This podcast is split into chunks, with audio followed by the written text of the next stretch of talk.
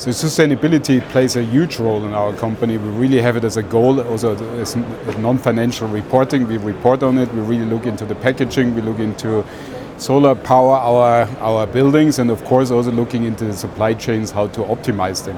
Again, you're depending on partners. Uh, but if there is a decision to be made, you know, between sustainability or you know maybe uh, some other topics, then you would always paying a little bit more, than you would rather go for, for sustainability. So that's an important factor.